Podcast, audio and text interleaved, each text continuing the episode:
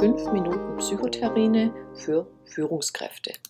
Mein Name ist Ursula Dangelmeier, ich bin Psychologin und selbstständige Beraterin, Trainerin und Coach. Täglich werden von uns hunderte von Entscheidungen gefordert. Das geht meist gut, sofern es sich um Standardentscheidungen handelt. Also, ob man zum Mittagessen einen Gurkensalat oder eine Currywurst essen soll, Schwieriger wird es, wenn wir in komplexen Situationen kluge Entscheidungen treffen sollen. Das sind Situationen, für die wir keine Routinen, sogenannte Heuristiken oder Daumenregeln haben.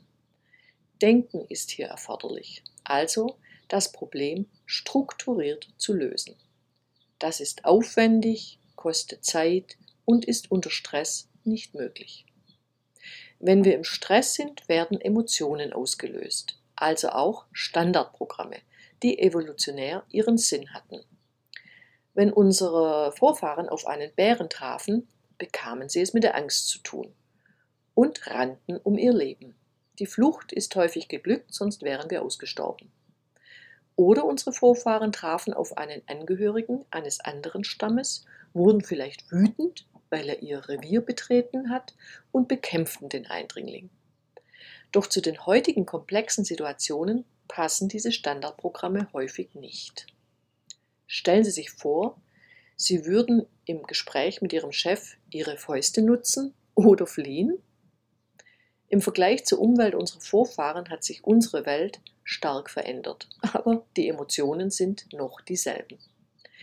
Deshalb ist es häufig nicht ratsam, das biologische Standardprogramm ablaufen zu lassen also auf seinen Bauch zu hören oder auf den gesunden Menschenverstand zu vertrauen. Auch wenn im betrieblichen Kontext Emotionen verpönt sind, jetzt bleiben Sie mal sachlich, Meier. Sie begleiten auch dort das Denken und entscheiden maßgeblich. Der Versuch, Emotionen zu unterdrücken, funktioniert auch dort nicht. Denn ob eine Emotion ausgelöst wird, kann man nicht steuern. Wie man mit einer ausgelösten Emotion umgeht, das kann man willentlich beeinflussen. Zwischen Stress, Emotionen und Denken gibt es eine enge Verbindung. Unter starkem Stress sind wir körperlich gut vorbereitet auf Kampf oder Flucht.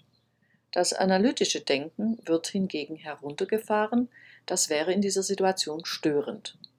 Man kann vereinfacht sagen, Stress macht dumm. Da sich Stress nicht vermeiden lässt, sollte jede Führungskraft den Umgang mit Stress und ihren Emotionen professionell meistern.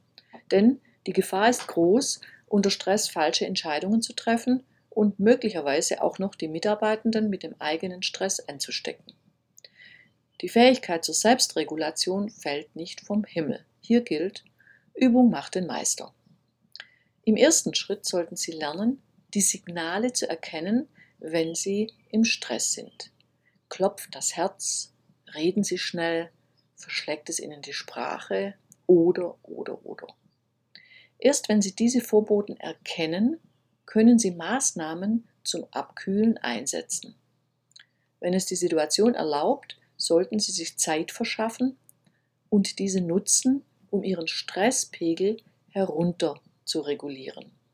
Also wenn machbar, die Situation kurz verlassen, rausgehen oder eine Atemübung machen, auch in Kombination mit einem Gedankenstopp.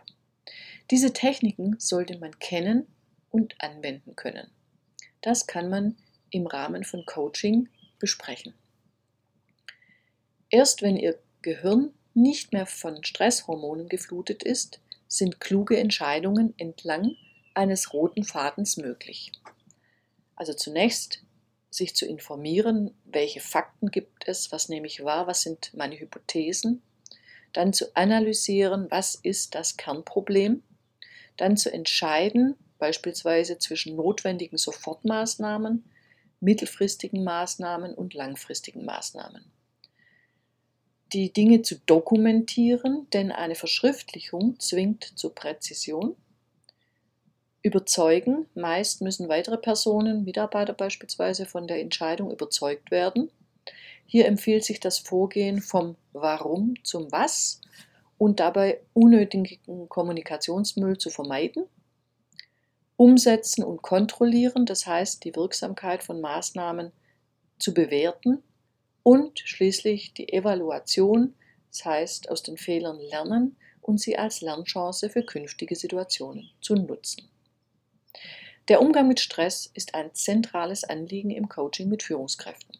Gerne unterstütze ich dabei, ich sehe dabei. Tschüss, bis zur nächsten Folge. Ihre Ursula Dangelmeier.